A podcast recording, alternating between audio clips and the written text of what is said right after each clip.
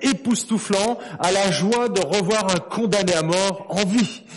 Bref, c'est un véritable yo-yo émotionnel. Vous allez vivre ce matin probablement ce, yo-yo, cet ascenseur émotionnel. Et donc, j'ai prévu des sacs au cas où. C'est un sac vomitif. Voilà, c'est au cas où vous seriez un peu perturbé le message. Quand je dis ça, je rigole, mais en même temps, ça va perturber grave ce matin. Quand j'ai lu ce texte lundi matin, je me suis dit, qu'est-ce que tu vas pouvoir dire sur acte 12 C'est tellement disparate. Nos émotions vont être ballottées de haut en bas, de gauche à droite, dans tous les sens. C'est un roller coaster, vraiment. Vous allez voir. Et c'est pour ça, alors j'ai intitulé ce message, l'évangile progresse malgré l'opposition violente des autorités. Alors vous dites, mais quel est le rapport avec les rollercoasters? C'est tout simplement la conclusion du chapitre 12. Et c'est le constat que fait Luc, l'auteur du livre des actes, à la fin du chapitre. L'auteur comme il le fait tout au long du livre des actes, veut nous rendre conscients que malgré le chaos qui semble parfois s'abattre sur l'Église, eh bien Dieu reste au contrôle de la situation. Il est maître de tout et rien, rien ne semble pouvoir arrêter la progression de l'Évangile. Alors sans plus tarder, je vous invite à ouvrir, vous ouvrir vos Bibles, pardon, au chapitre 12 ou bien à suivre ici sur l'écran. Je ne sais pas si ça va être compliqué pour vous de suivre. Voilà. En tout cas, le texte est ici. Donc Acte chapitre 12 et on va lire les quatre premiers versets. On va lire au fur et à mesure le texte. Je vais commenter le texte et je ferai plusieurs applications à la fin. Verset 1, vers ce temps-là, le roi Hérode porta les mains sur quelques membres de l'Église les maltraiter et fait mourir par l'épée Jacques, frère de Jean. Voyant que cela était agréable aux Juifs, il fit en outre arrêter Pierre. C'était pendant les jours des pains sans levain. Après avoir l'avoir saisi et jeté en prison, il le mit sous la surveillance de quatre escouades de quatre soldats chacune, avec l'intention de le faire comparaître devant le peuple après la Pâque. Et on arrête ici la lecture et je vais m'arrêter maintenant sur quelques mots, quelques éléments du texte. On lit euh, au tout début, vers ce temps-là, le roi Hérode. Lequel? La Bible et le Nouveau Testament mentionnent quatre Hérodes différents. Lequel c'est? Allez, j'attends vos réponses. C'est compliqué. Il y a quatre Hérodes dans le Nouveau Testament. Est-ce que c'est le Hérode le Grand? C'est pas Hérode le Grand. Vous savez, Hérode le Grand, il est mentionné au début des évangiles, c'est lui qui a permis la mort de nouveau-nés. C'était un roi mégalo, cruel, jaloux, complètement parano. C'est pour vous dire le niveau de sa paranoïa, c'est que il a fait pour pour pas que c'est pour pas que les, les enfants, ses héritiers prennent le pouvoir sur lui, l'ascendant sur lui. Vous savez ce qu'il a fait? Il a fait assassiner deux de ses fils et même son épouse avant sa mort, il était tellement mégalo et il savait qu'il était si cruel que personne ne le pleurait. Il a demandé à ce qu'on tue des dizaines de personnes pour qu'on entende pleurer et que, vous voyez, on pleure en même temps et qu'on confonde un petit peu. grâce à Dieu, ça n'a pas été fait. Mais c'est ce qu'il a demandé. C'est pour vous dire le, le niveau de cruauté de cet homme. Alors c'est pas lui. Il y a aussi Hérode Antipas ou le tétrarque. Vous vous souvenez peut-être, Hérode le tétrarque, c'était le fils d'Hérode le Grand. Alors lui, il n'avait pas plus de moralité que son père. Il a épousé la femme de son demi-frère. Pas terrible, hein Et il y a quelqu'un qui l'a observé, qui s'appelait Jean-Baptiste. N'est-ce pas Jean-Baptiste? Oui, il n'a pas duré aussi longtemps. Ah, quoi que t'as pas encore 30 ans, toi. il l'a dénoncé et qu'est-ce qui s'est passé? Il en est mort. Et pourtant, Jésus dit de Jean-Baptiste qu'il n'y a pas eu de plus grand homme. Pourtant, sa vie était courte. À 30 ans, il est décédé. Et pourtant, humainement parlant, c'était le plus grand homme qui ait eu sur cette terre. Hormis Jésus, On est d'accord. Il y a un troisième Hérode et là, c'est celui qui nous intéresse, c'est Hérode Agrippa. Pour le distinguer avec son fils, on l'appelle Hérode Agrippa Ier. Et c'est le petit-fils d'Hérode le Grand. Comme la plupart des rois, il cherchait à vivre dans la paix. La Pax Romana, c'était vraiment une ambition romaine et on pouvait, pour avoir cette paix, même écraser les gens hein, et mettre une telle pression sur le peuple que tout le monde s'écrasait en fait. Une bonne vieille dictature. Et pour être bien vu du peuple juif, il a mis des gens en avant. Et qu'est-ce qui voulait, qu'est-ce qui satisfaisait à l'époque le peuple juif et surtout les responsables juifs? Eh bien, c'était d'éteindre les chrétiens, de les faire taire, parce que ils vidaient les temples. Ils vidaient le temple de Jérusalem et les synagogues et ils allaient se rejoindre ailleurs entre chrétiens. On va le voir. Euh, Hérode Agrippa n'avait rien à envier à la cruauté, la mégalomanie de son grand-père. Le dernier Hérode dont on parle, c'est Agrippa II, et là c'est plus loin, c'est avec l'apôtre Paul, et il va comparaître Paul devant Festus et ce roi qui était juste de passage. Mais ça c'est ce qu'on verra au chapitre 25 dans quelques temps. Alors maintenant que vous savez tout sur la dynastie des Hérodes, je vous propose d'avancer dans notre texte, et voilà ce qu'on lit. Donc, vers ce temps-là, le roi Hérode porta les mains sur quelques membres de l'Église, mais pas pour euh, les féliciter, leur discerner la, Légion d'honneur, comme ça a été le cas cette semaine pour certains. Non, non, non, c'était pour les maltraiter. Le, le, le mot qui est utilisé ici est traduit ailleurs dans la Bible par le verbe opprimer, affliger, faire du mal. Voilà le niveau d'Hérode. Il voulait faire du mal aux chrétiens parce qu'en faisant du mal aux chrétiens, ça satisfaisait les juifs. Et tout ça, c'était juste pour sa popularité. Il voulait être populaire. Et donc, quand on veut être populaire, eh bien, on est prêt à tout à mentir, mais aussi à faire ce que les gens désirent finalement. Ça s'éloigne pas trop de ce qu'on voit autour de nous. Hein Je sais pas si vous voyez les lois qu'on vote, c'est souvent pour satisfaire une partie de la population au détriment de l'autre. Alors ici, c'est la persécution qui commence, maltraitance des, des chrétiens. En Suisse et en France, les chrétiens ne sont pas encore jetés en prison pour leur foi, mais il se pourrait très bien et peut-être très rapidement que ça se durcisse, notamment à cause des questions éthiques. Hein, on a euh, ici un écart qui se creuse de plus en plus grand et bon, la manifestation qui a eu hier dans les rues, 35 000 personnes, mes amis, ils sont plus nombreux que les évangéliques à Genève. Hein, C'était la journée des fiertés et donc 35 000 personnes étaient rassemblées pour ça.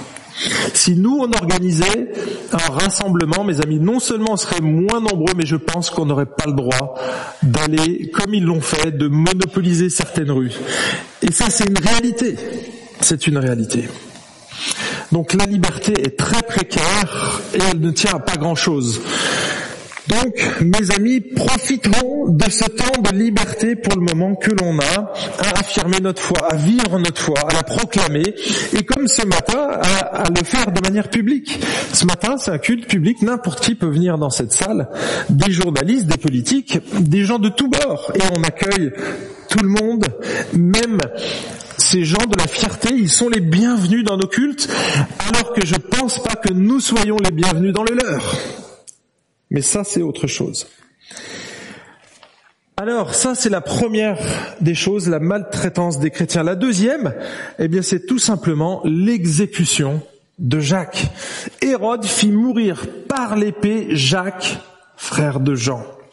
Et quand on décapitait quelqu'un, mes amis, c'était généralement que le chef d'accusation qui a été retenu contre lui, eh bien, c'était quelque chose de politique, une sédition, une rébellion, et donc là, on avait une sanction, sanction pardon, exemplaire, c'était la décapitation.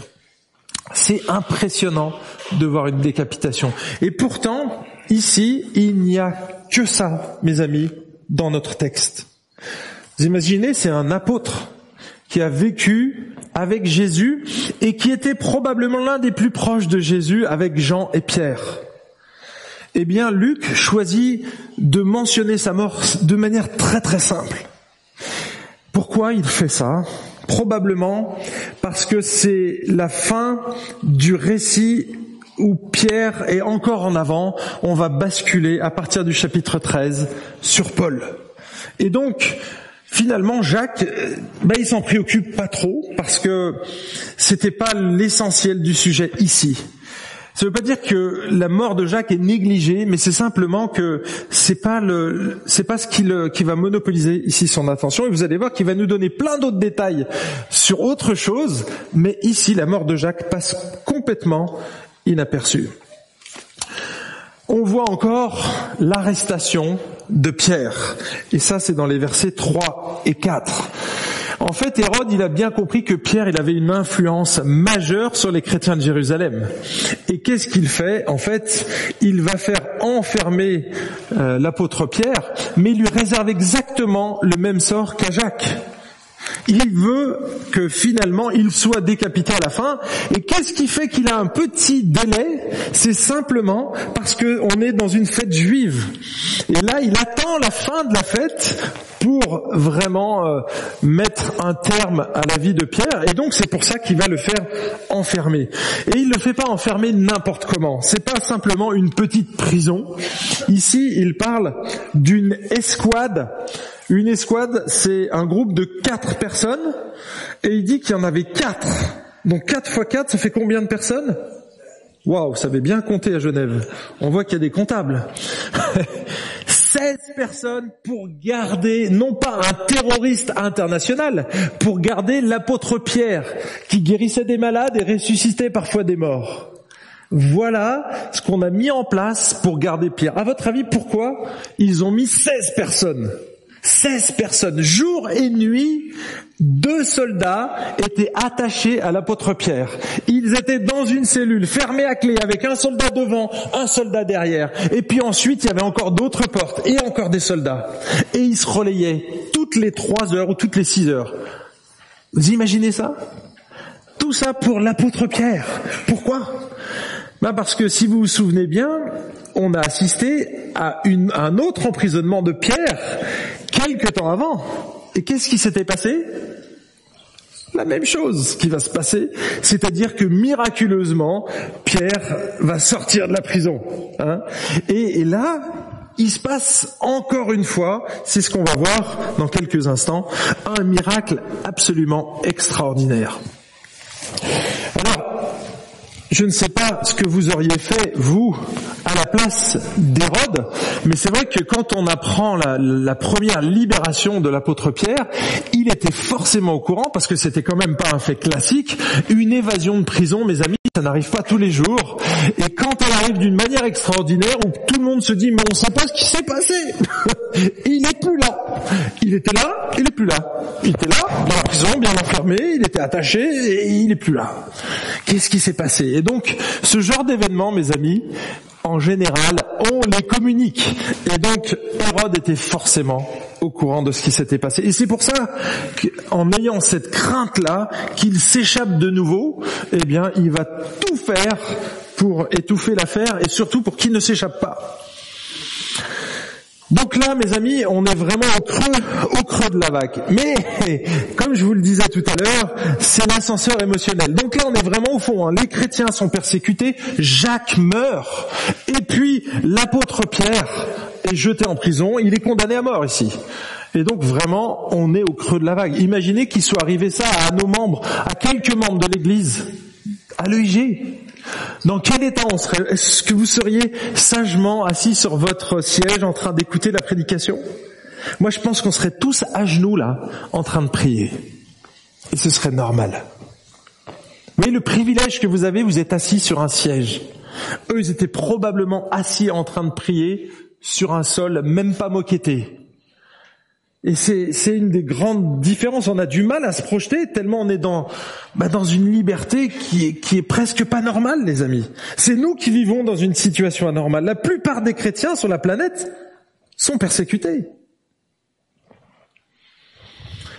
Alors je vous disais ascenseur émotionnel parce que là on est au creux de la vague et on va monter, vous allez voir, dans les tours. Mais alors à ce coup-là, on est dans le haut du roller coaster.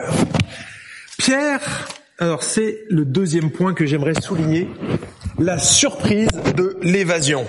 Pierre était donc gardé dans la prison sans relâche. La prière montait de l'église vers Dieu pour lui. Hérode allait le faire comparaître cette nuit-là. Pierre, lié de deux chaînes, on va dire une à chaque poignet, dormait entre deux soldats et des sentinelles devant la porte, pardon, devant la porte gardaient la prison. Attends, et des sentinelles, pardon, devant la porte gardaient la prison. Je vais y arriver. Et voici qu'un ange du Seigneur survint et qu'une lumière brilla dans la cellule. L'ange réveilla Pierre en le frappant au côté. Puis il dit, lève-toi promptement. Les chaînes tombèrent de ses mains. Et l'ange lui dit, mets ta ceinture et attache tes sandales. Il fit ainsi. L'ange lui dit, enveloppe-toi de ton manteau et suis-moi. Et j'aurais rajouté, et mouche bien ton nez, dis bonjour à la dame en sortant. Verset 9, Pierre sortit et le suivit, et il ne savait pas que l'intervention de l'ange était vraie. Il avait les yeux complètement suqués, Pierre. Mais il pensait avoir une vision. Lorsqu'ils eurent passé la première garde, puis la seconde, ils arrivèrent à la porte de fer qui mène à la ville. Elle s'ouvrit d'elle-même devant eux.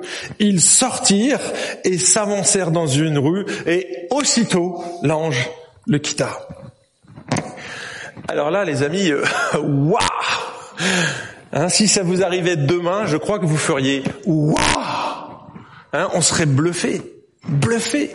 Vous imaginez toute la, la succession de miracles qu'il y a là. Déjà pour qu'un ange débarque, les amis, j'en ai jamais vu. Hein. Alors peut-être qu'il y en a qui sont venus manger à la maison, probablement, mais j'ai jamais su que c'était des anges. En tout cas là, il vient, il y a une lumière resplendissante. On peut pas se tromper. Hein. Si je venais avec euh, des dizaines de spots derrière moi, ça se verrait. Là, il y a une lumière et il n'y avait pas d'électricité, donc euh, on pouvait pas gruger quelque part. Il n'y avait pas de, de pile, il n'y avait rien, il n'y avait pas de batterie. Donc quand on voit une lumière resplendissante, c'est qu'il y a quelque chose qui se passe et c'est pas naturel. D'accord? Donc, on voit cet ange qui débarque, et là, moi, ce qui, alors je vais pas souligner chaque détail, mais je vais relever simplement deux éléments. D'abord, c'est le comportement de Pierre. C'est quelque chose qui est encore plus hallucinant finalement que presque tous ces miracles. Pourquoi je dis encore plus? Eh bien, parce que quand vous êtes condamné à mort, les amis, je sais pas si vous êtes arrivé de vivre des difficultés d'avoir des épreuves. Et je sais qu'il y en a qui en ont traversé. Et honnêtement, discutant avec les uns et les autres, et moi-même ayant vécu des moments difficiles dans ma vie, je peux vous dire que les premières nuits qui sont proches de l'épreuve, eh bien, on dort mal, voire pas du tout. On fait des nuits blanches.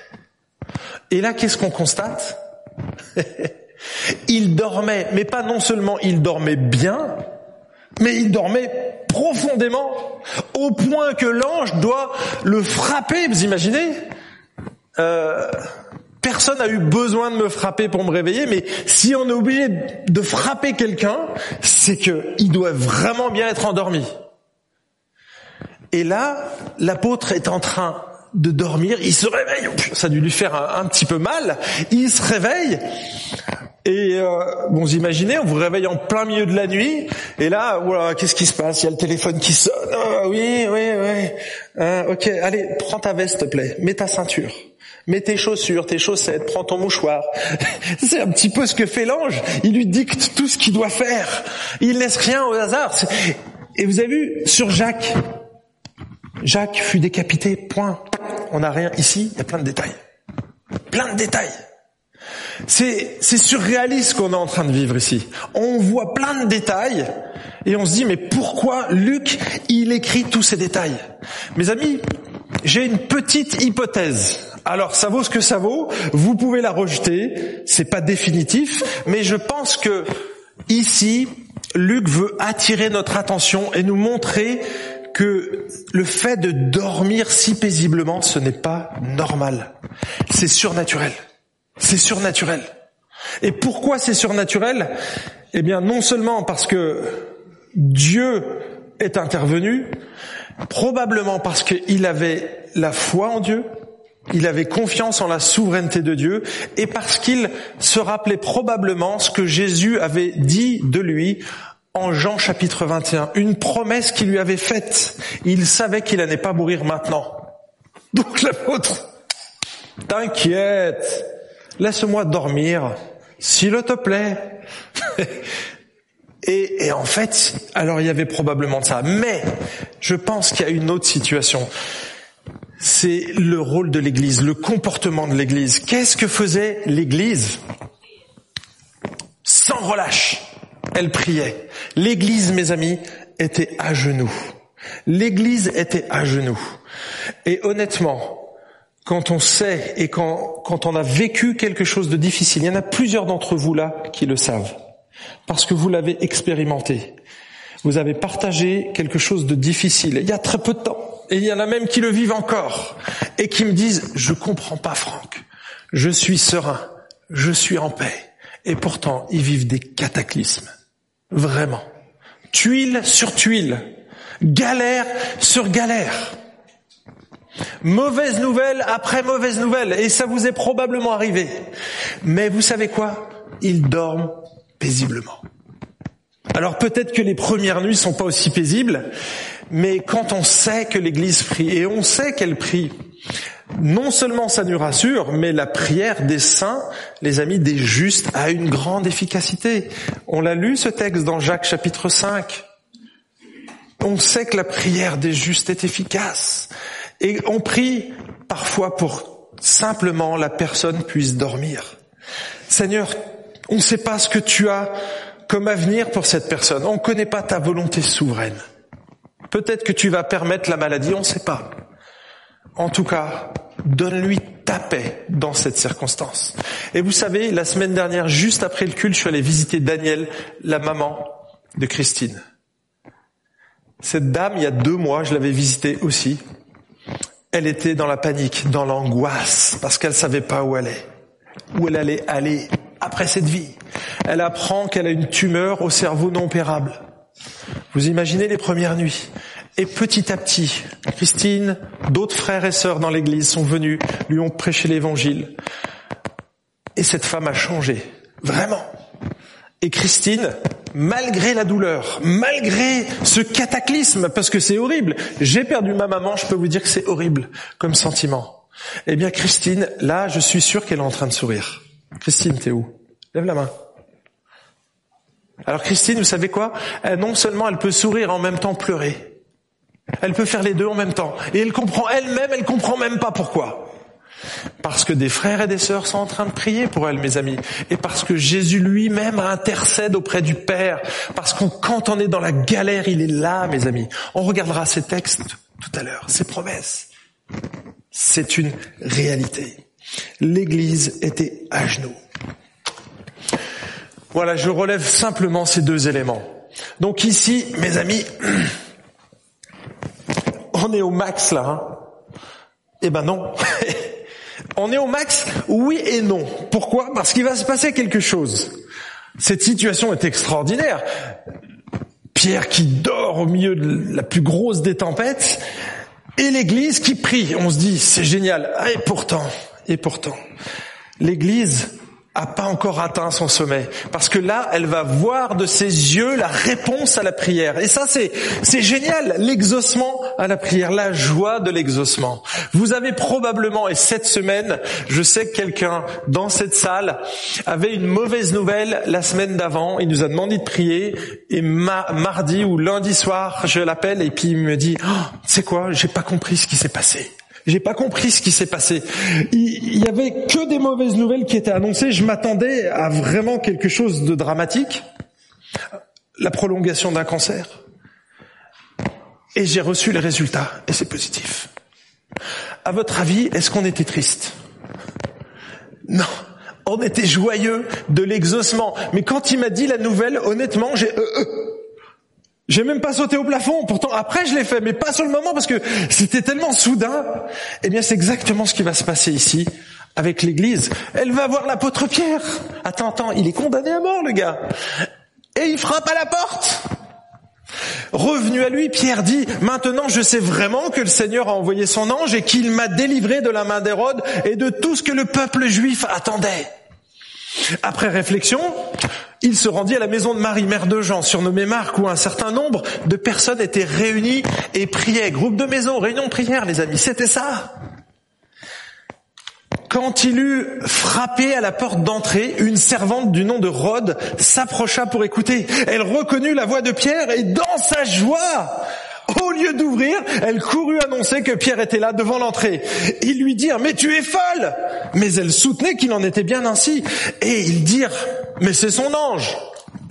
Cependant, Pierre continuait à frapper. Eh oh Je suis à la porte, les amis, c'est moi Eh oh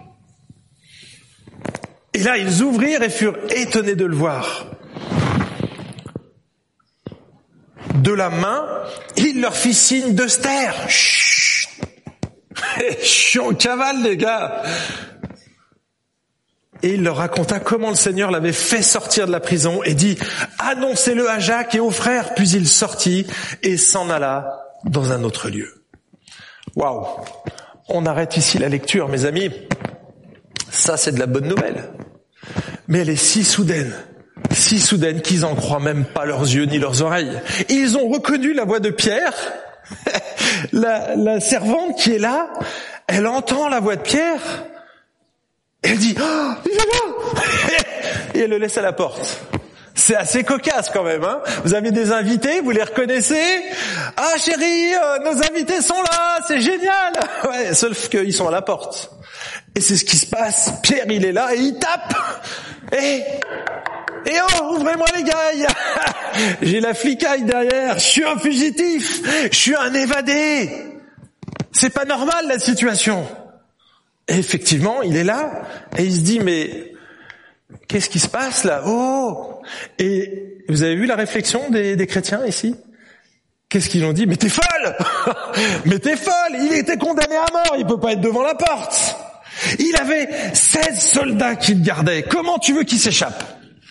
Hein, quand on est en prison, haute surveillance ici avec caméra, euh, des gardiens, des, menottes dans tous les sens, S'évader dans ces conditions, c'est quasi, non, c'est pas quasi, c'est impossible. Humainement parlant, c'était impossible qu'il s'échappe. Donc on comprend leur étonnement. on comprend l'étonnement. Et c'est un miracle. Quand Dieu fait un miracle, parfois ça nous étonne. Moi je me suis dit, mais t'imagines, ces gens-là, ils ont vécu des miracles quasiment quotidiennement. Et là, quand ils en voient un autre devant leurs yeux, ils sont étonnés. Je suis un peu déçu, pas vous Mais mes amis, ça m'encourage quand je lis ça. Vous savez pourquoi? Parce que je me dis que finalement, ils sont faits de la même pâte que nous, que moi. Ils prient et ils s'étonnent encore quand Dieu répond. Mais c'est parce qu'on manque de foi. Et ils avaient beau être à genoux et prier que le Seigneur les libère, et ils étaient tellement convaincus que le Seigneur allait le faire, quand ils le voient, ils y croient pas. Mais on est tous pareils. Quand Dieu répond à nos prières, on se met à douter, on se dit, mais attends, est-ce que c'est Dieu qui a répondu ou pas? Est-ce qu'il y avait rien? Oui, non, non, Dieu a répondu. Et c'est la conclusion de Pierre au début, au début de ce texte. C'est ce qu'il dit, hein il, maintenant je sais vraiment que le Seigneur a envoyé son ange et qu'il m'a délivré de la main d'Hérode. Il est conscient de ça. Donc Hérode, il a, euh, Pierre, il a un coup d'avance sur les frères et les sœurs. Mais bien entendu, ils vont ouvrir la porte, hein, ils vont pas en rester là, et donc ils vont l'accueillir et prendre soin de lui. Et on n'entendra plus parler de Pierre pendant un bon moment jusqu'à acte 15. Donc là, Pierre, il est fugitif, c'est l'évadé en cavale.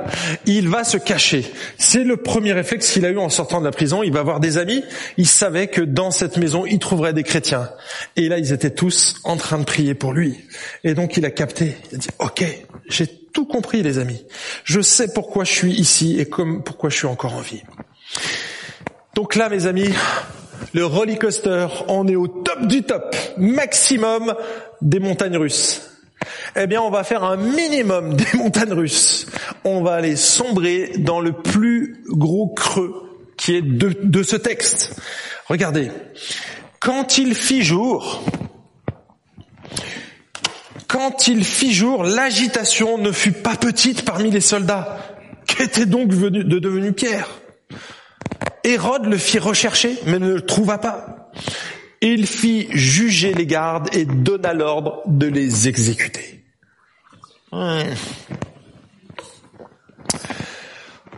Au cas où vous l'auriez, vous seriez passé à côté, ça vous touche pas trop, ils n'étaient pas chrétiens. Mais ils faisaient leur job, les gars. Peut-être qu'il y avait même des chrétiens là-dedans, dans ces gardes. 16 personnes vont être exécutées, 16 innocents vont mourir. Comme ça. C'est horrible.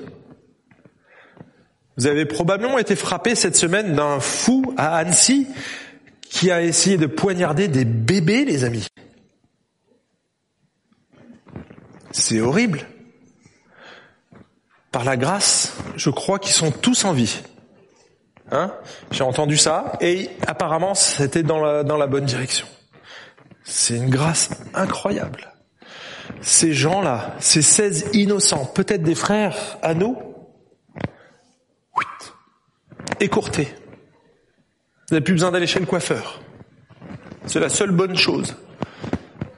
Mais mes amis, ils sont morts. Ils sont morts. C'est brutal. C'est brutal. Et là, on se dit, mais attends Seigneur, mais qu'est-ce qui se passe? Qu'est-ce qui se passe? Tu libères une personne et il y en a 16 autres qui meurent derrière. Moi, je calcule hein, l'équation. Je me dis, bah, il aurait peut-être prévalu qu'il reste en prison pour que les 16 autres meurent pas. Honnêtement. Vous avez réfléchi à ça? Je préfère que moi je meure que ces autres dans l'église soient pris au hasard et meurent. Pas vous? Alors je dis ça, je suis pas encore condamné. Priez pour que je, je garde cette position. Hein On est tous égoïstes. Hein Quand c'est pour notre pomme, ah peut-être que je vais changer d'avis là. Non, 16 personnes. Et là, quand on fait le calcul, on se dit waouh, est-ce que c'était une bonne chose qu'ils soient libérés Ça, c'est une question. Cinquième. Et là, on continue de descendre, les amis. on continue de descendre. Peut-être que vous allez être contents, mais moi je trouve que c'est terrible. Il était l'inéluctable jugement divin.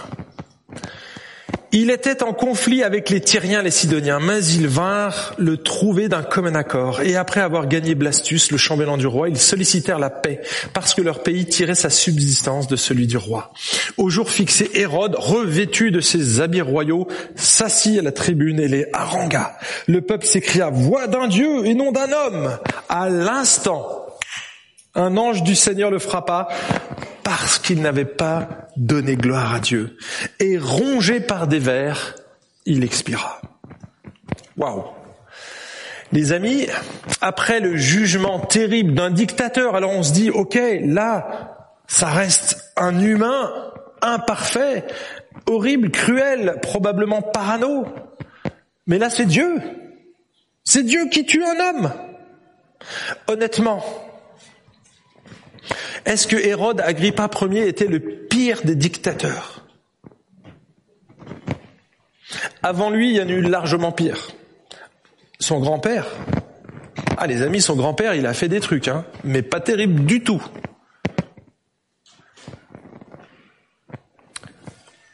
Et pourtant, ici, on voit que c'est Dieu lui-même qui le frappe. Il lui dit, il siffle la fin du match, il siffle la fin du match. T'as assez joué. T'as eu le temps de te repentir. T'as eu le temps de te repentir. Tu n'as pas rendu gloire à Dieu, mon ami. C'est trop tard pour toi. Fin du match. Fin du match. Et vous savez que ici, il y a un petit détail, mais il a été rongé par les vers. Vous savez comment Jésus a décrit l'enfer en Marc chapitre 9, versets 43 et 45 il a parlé de la gêne du feu et du ver qui ne s'arrête pas de ronger. Cette sensation était horrible, mes amis. Et regardez comment décrit Joseph, qui était un historien de cette époque. Il va décrire l'agonie du roi Hérode. Il dit, on le porta à son palais à partir du moment où il a été atteint par cette maladie.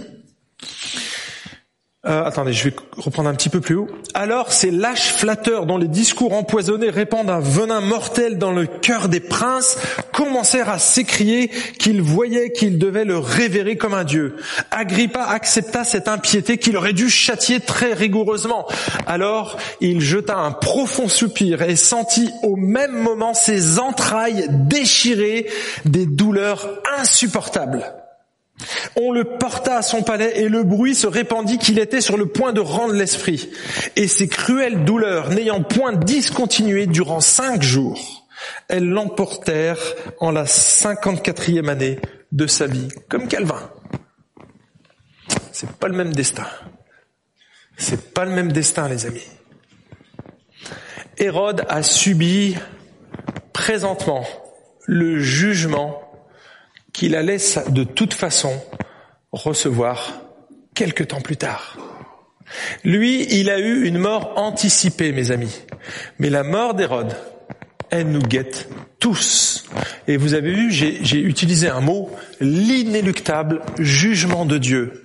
Ici, on a juste un avant-goût de ce qui va se passer en enfer. Et en enfer, il y aura tous les gens qui n'auront pas rendu gloire à Dieu ici-bas. Vous n'avez qu'un exemple d'un dictateur, mais ce dictateur, mes amis, ça peut être n'importe lequel d'entre nous. N'importe lequel d'entre nous. Ici, on a un échantillon de ce qui va se passer plus tard. On saura probablement, c'est une sensation. Je ne sais pas trop comment décrire l'enfer. C'est un état plus qu'un lieu, mais un état de souffrance absolue, les amis. Le ver ronge et ne s'arrête pas. Cinq jours d'agonie, c'était rien par rapport à l'éternité qui va avoir. Allez, je vais tirer ici quelques conclusions parce que vous vous dites, wow, je vous ai, je vous ai fait monter et descendre. Est-ce qu'il y a besoin du sac? Ça va? Vous êtes arrivé jusqu'ici sans avoir besoin du sac. Bon, heureusement, merci Seigneur, c'est une grâce quelque part. Donc je vais tirer ici maintenant cinq applications, cinq applications. La première, c'est que Dieu est souverain, mes amis, et incompréhensible. Vous avez vu que notre récit, il est perturbant. Hein et peut-être qu'en arrivant au culte ce matin, vous aviez des certitudes inébranlables sur la bonté de Dieu, sur la grâce incommensurable. On l'a chanté en plus. Dieu est bon. Oui, Dieu est bon. Est-ce que tu le crois encore après avoir entendu tout ça? Peut-être que vous pensiez tout connaître sur la volonté de Dieu. Et moi, je pense que c'est chouette. On peut avoir des certitudes sur la volonté de Dieu. En tout cas, toutes celles qui sont enracinées dans la Bible. Et il y en a. Et il y en a. Effectivement, Dieu nous donne suffisamment d'éléments dans la Bible pour que nous puissions croire en lui, l'aimer et vivre notre foi. Mais Dieu ne nous donne pas toutes les explications de ce qu'il fait. Dieu est souverain, il est au contrôle de toute l'histoire de l'humanité et même de notre vie, et ça on le lit depuis le départ. Dans le livre des actes, mais dans toute la Bible, on voit que Dieu est au contrôle de l'histoire, de la grande histoire et de notre petite histoire aussi. On comprend la plupart des choses qui nous entourent. On comprend les conséquences du péché, on peut même les expliquer. Pourquoi la souffrance est là, pourquoi il y a le péché, pourquoi il y a la mort? Mais soyons honnêtes les amis, on n'a pas des réponses à toutes nos questions. Pourquoi Dieu punit-il si sévèrement Hérode Agrippa et pas son grand-père qui a été encore plus cruel que lui? Pourquoi Dieu punit Hérode seulement après avoir fait décapiter Jacques? Pourquoi Dieu punit Hérode seulement après avoir fait maltraiter les chrétiens? Il aurait pu le, tuer juste avant. Pourquoi Dieu ne punit pas Hérode juste avant la mort de ces 16 soldats qui ont fait leur job, qui étaient innocents? Pourquoi Dieu a-t-il répondu à la prière de l'Église en libérant Pierre et en permettant la décapitation de Jacques? Mes amis, je suis convaincu qu'ils ont prié exactement la même chose pour Jacques et pour Pierre. Les mêmes croyants, la même prière, la même foi. Deux réponses diamétralement opposés. Diamétralement opposés. Pourquoi Dieu a-t-il ressuscité Lazare et Eutychus et laissé la maladie de Paul et laissé Trophime et laissé Epaphras malade? Épaphrodite, pardon. Pourquoi Dieu guérit le cancer d'un non-chrétien et pas celui d'un chrétien? Et inversement. Les amis, si on, on, se met à réfléchir à tout ce qui arrive autour de nous et à regarder la logique dans tout cela, eh bien, on a plus de questions que de réponses, si on est honnête. On doit reconnaître avec humilité qu'on n'a pas de réponse à toutes nos questions. Et oui, Dieu est incompréhensible. Il est approchable, compréhensible d'une certaine manière, mais d'une autre, on comprend pas ses dessins. Regardez ce que dit ici l'apôtre Paul. Ô profondeur de la richesse, de la sagesse et de la connaissance de Dieu, que ses jugements sont insondables et ses voies incompréhensibles. On est en plein dans le sujet là. Qui a connu la pensée du Seigneur Ou qui a été son conseiller C'est toi C'est moi Qui lui a donné le premier pour qu'il ait à recevoir en retour Les amis, on n'est rien devant Dieu. Rien. Insignifiant. Ses jugements sont insondables et ses voies incompréhensibles. Alors quelle doit être notre attitude devant toutes ces questions, les amis? Eh bien, agissons comme les premiers croyants. Faisons confiance à Dieu. Acceptons sa souveraineté absolue sur notre vie et sur l'histoire. Et continuons de prier en marchant par la foi et non par la vue. C'est pas parce que Dieu n'a pas répondu de la manière dont je l'aurais souhaité que je dois remettre en cause sa bonté ou même son existence ou même sa toute-puissance. On le voit ici dans ce texte. Il y a des choses qui nous dépassent. Est-ce qu'on ne doit plus prier pour autant? Non. Non. Faisons comme ces chrétiens qui sans cesse priaient, harcelaient le trône de la grâce. Mes amis, Dieu n'a jamais promis de nous donner des explications détaillées sur tout ce qu'il faisait dans l'univers. Pas plus que mes parents m'ont expliqué tous leurs choix. Vous savez ce qu'ils me disaient mes parents? Même quand je trouvais une situation injuste, tu comprendras plus tard. Vous aussi? Ils vous ont dit la même chose? Tu peux pas comprendre maintenant. Tu comprendras plus tard. eh bien oui, avec Dieu, on comprendra plus tard. Quand on sera avec lui, on pourra aller dans le bureau des pleurs et des questions. Il y aura probablement ici beaucoup de gens qui vont poser des questions. En attendant, en attendant, mes amis, les choses cachées sont à l'éternel notre Dieu. Les choses révélées sont à nous et à nos fils à perpétuité, afin que nous mettions en pratique toutes les paroles de cette vie. Donc, mon ami, N'essaye pas de résoudre les choses que Dieu a choisi de cacher. N'essaye pas de les chercher. Dieu ne te donnera pas de réponse. Accroche-toi aux choses qui sont révélées dans sa parole. Chéris les promesses de Dieu et applique ce que tu connais. Il y a déjà largement de quoi t'occuper. Dieu n'a pas choisi de te révéler chaque détail des épreuves que tu traverses, mais il a promis plusieurs choses. Il a promis que tu traverseras des épreuves, puisqu'il le faut, nous dit l'apôtre Pierre. Mais il a promis qu'il les traverserait avec toi. Il nous a promis qu'il intercéderait et qu'il intercédera pour toi dans ton épreuve. Lorsque tu seras au cœur de l'épreuve, Dieu va prier pour toi. Romains chapitre 8, verset 26, verset 27, verset 34. C'est martelé dans le chapitre 8. Dieu a promis qu'il ne te retirera pas forcément de l'épreuve, mais qu'il te donnera la grâce de la supporter. Ma grâce te suffit. Il ne permettra pas que tu sois éprouvé au-delà de tes forces, mais par l'épreuve, il te donnera aussi le moyen d'en sortir afin que tu puisses la supporter. Ça, c'est une promesse. Il éprouvera ta foi. Pourquoi? Parce qu'elle est plus précieuse que l'or périssable, un Pierre 1,7. Il nous a promis aussi qu'il écouterait nos prières et qu'il écoute nos prières et qu'il y répondra selon sa volonté souveraine qui est totalement cachée et que nous ne pouvons pas découvrir. Voilà ce que Dieu a promis. Je répète, n'essaye pas de trouver des raisons à tout ce qui t'arrive. Fais-lui confiance. Applique ce que tu connais. Prie. Le reste, tu le comprendras plus tard, lorsque tu seras au ciel. Deuxième élément de conclusion, c'est que Dieu a une mission pour toi. Mais cette mission, elle est plus grande que toi.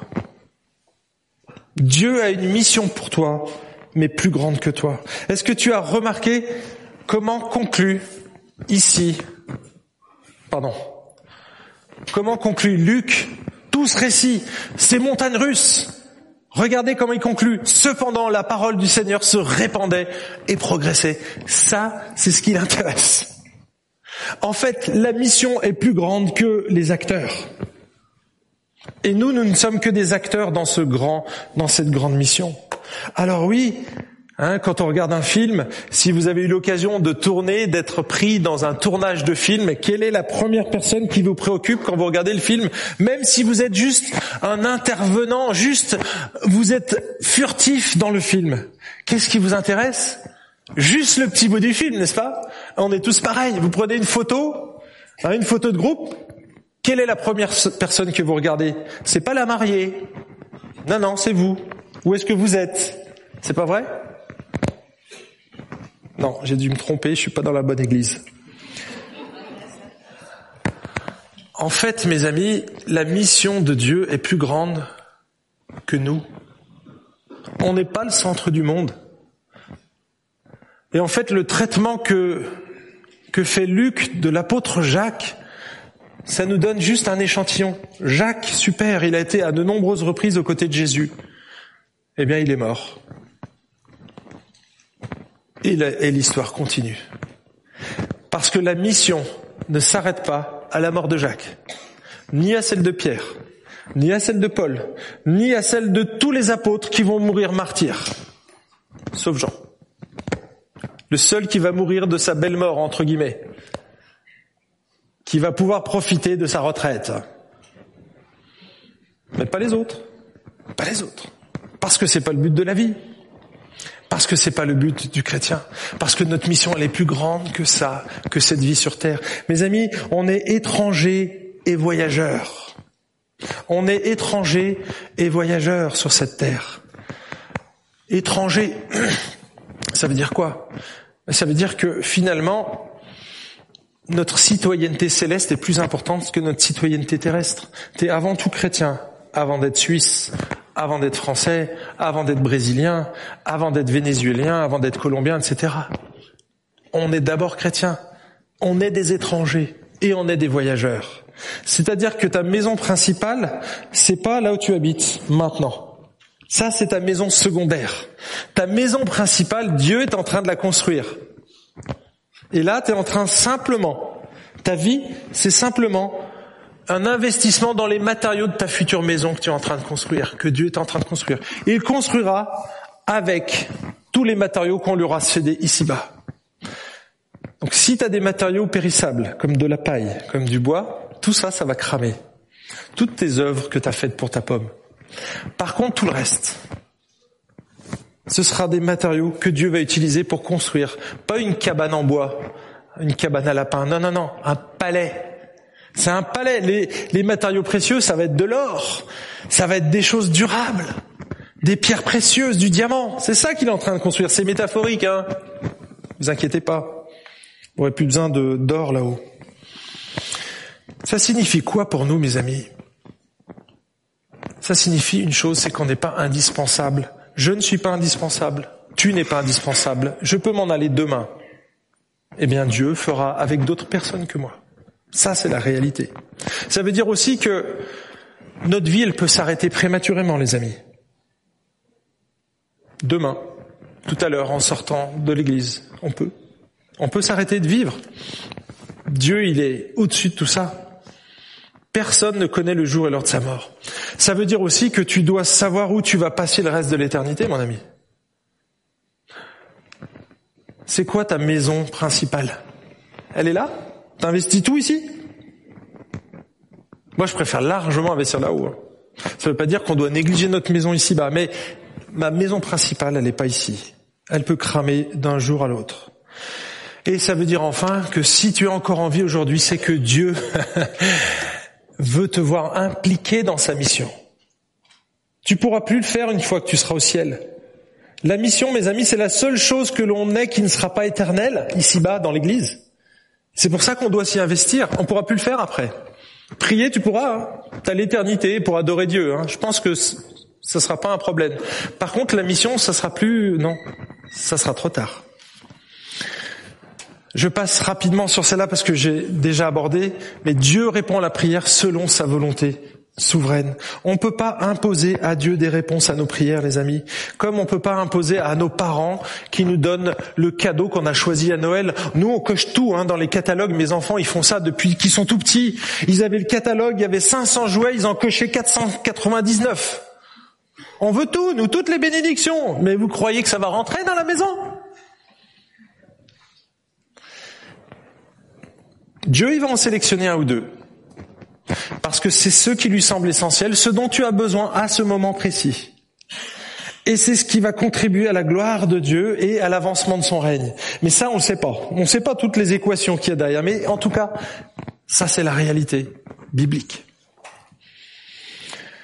On pourrait être découragé, mes amis, en voyant ce qui se passe. Mais au contraire, moi, je me dis, ça devrait nous encourager prier ce qui se passe, parce qu'on voit quand même Dieu à l'œuvre. Et cette semaine, c'était un profond encouragement d'entendre Waouh, je sais pas ce qui s'est passé, il y a eu un miracle. C'est pas moi qui l'ai dit, c'est quelqu'un de notre assemblée. On a prié pour lui. Et il a répondu, comme l'apôtre Pierre, je crois que c'est Dieu qui m'a délivré. Amen. Dieu répond aussi à la prière. Hébreu 4, verset 16. Approchons-nous donc avec assurance, mes amis, du trône de la grâce, afin d'obtenir compassion et de trouver grâce pour être secouru au moment opportun. Ça, c'est une promesse. Dieu viendra nous secourir, nous secourir au moment opportun. Et dernière application, mes amis. Dieu est patient jusqu'à une certaine limite, jusqu'à un certain point final. Vous savez que l'apôtre Pierre, il a vécu des choses dramatiques. Il a été roué de coups, il a, été en prison, il a été enfermé, il a été libéré plusieurs fois. Regardez ce qu'il dit ici dans une épître qu'il a écrite à des chrétiens qui eux-mêmes traversaient des épreuves dramatiques. Mais il est un point que vous ne devez pas oublier, bien aimé, c'est que devant le Seigneur, un jour est comme mille ans, et mille ans sont comme un jour. Le Seigneur ne retarde pas l'accomplissement de sa promesse comme quelques-uns le pensent. Il use de patience envers vous, il ne veut qu'aucun périsse, mais il veut que tous arrivent à la repentance. Mes amis, Dieu use de patience envers tous les humains, ne voulant qu'aucun d'entre eux périsse loin de sa face. C'est ça qu'il faut comprendre. Dieu a promis de mettre un terme à l'histoire des hommes impies par le jugement.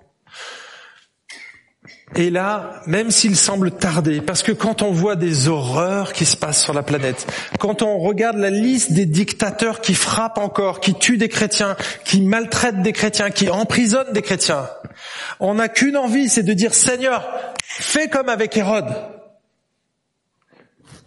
Mais Dieu use de patience. Hérode, il est juste arrivé au bout de la patience de Dieu. Pourquoi? Parce qu'il veut que tout le monde arrive à la repentance, mes amis. Et on a pris le cas d'Hérode, mais peut-être que vous n'avez pas encore fait la paix avec Dieu ce matin. Si vous êtes encore en vie aujourd'hui, à l'instant où je vous parle, c'est que Dieu, et que vous ne le connaissez pas, que vous n'avez pas fait la paix avec Dieu, que vous n'êtes pas réconcilié avec Dieu. Eh bien, c'est encore l'opportunité de le faire ce matin. Dieu use de patience parce qu'il veut que vous arriviez à la repentance, à changer vos pensées sur Dieu, sur qui il est, sur ce qu'il a fait pour vous. Jésus n'est pas mort sur une croix pour rien, mes amis. Il est venu pour absorber notre péché. Il est venu pour payer l'addition. Il est venu avec son caddie et il est venu prendre votre péché. Il vous rachète. Il est venu vous racheter pour ça. Mais il vous forcera pas à monter dans le caddie, mes amis. Il vous forcera pas à monter dedans. Il veut que vous le fassiez tout seul, vous vous abaissiez, vous mettiez à genoux. Et que vous disiez, Seigneur, je reconnais que je suis pécheur, je suis pas mieux qu'Hérode. je mérite aussi d'être rongé par les vers. Et de toute façon, si tu le reconnais pas, c'est ce qui va t'arriver quand même. Je suis désolé de te dire ça, d'être si direct ce matin, mais c'est la pure réalité. Celui qui a plus parlé de l'enfer, c'est celui qui a connu l'enfer à un moment donné dans sa vie, c'est Jésus, qui a été abandonné du Père. Jésus, c'est lui qui a le plus parlé de l'enfer dans le Nouveau Testament. Ah oui, Jésus est amour, mais à un moment donné, il va y avoir un jugement, on devra rendre des comptes. Et là, ce matin, il te donne l'opportunité de laisser ta vie et toute la dette de ton péché, tu peux lui remettre. Qu'est-ce que tu vas en faire? Qu'est-ce que tu vas en faire? Dieu use de patience envers nous. Il veut que tout le monde arrive à la repentance.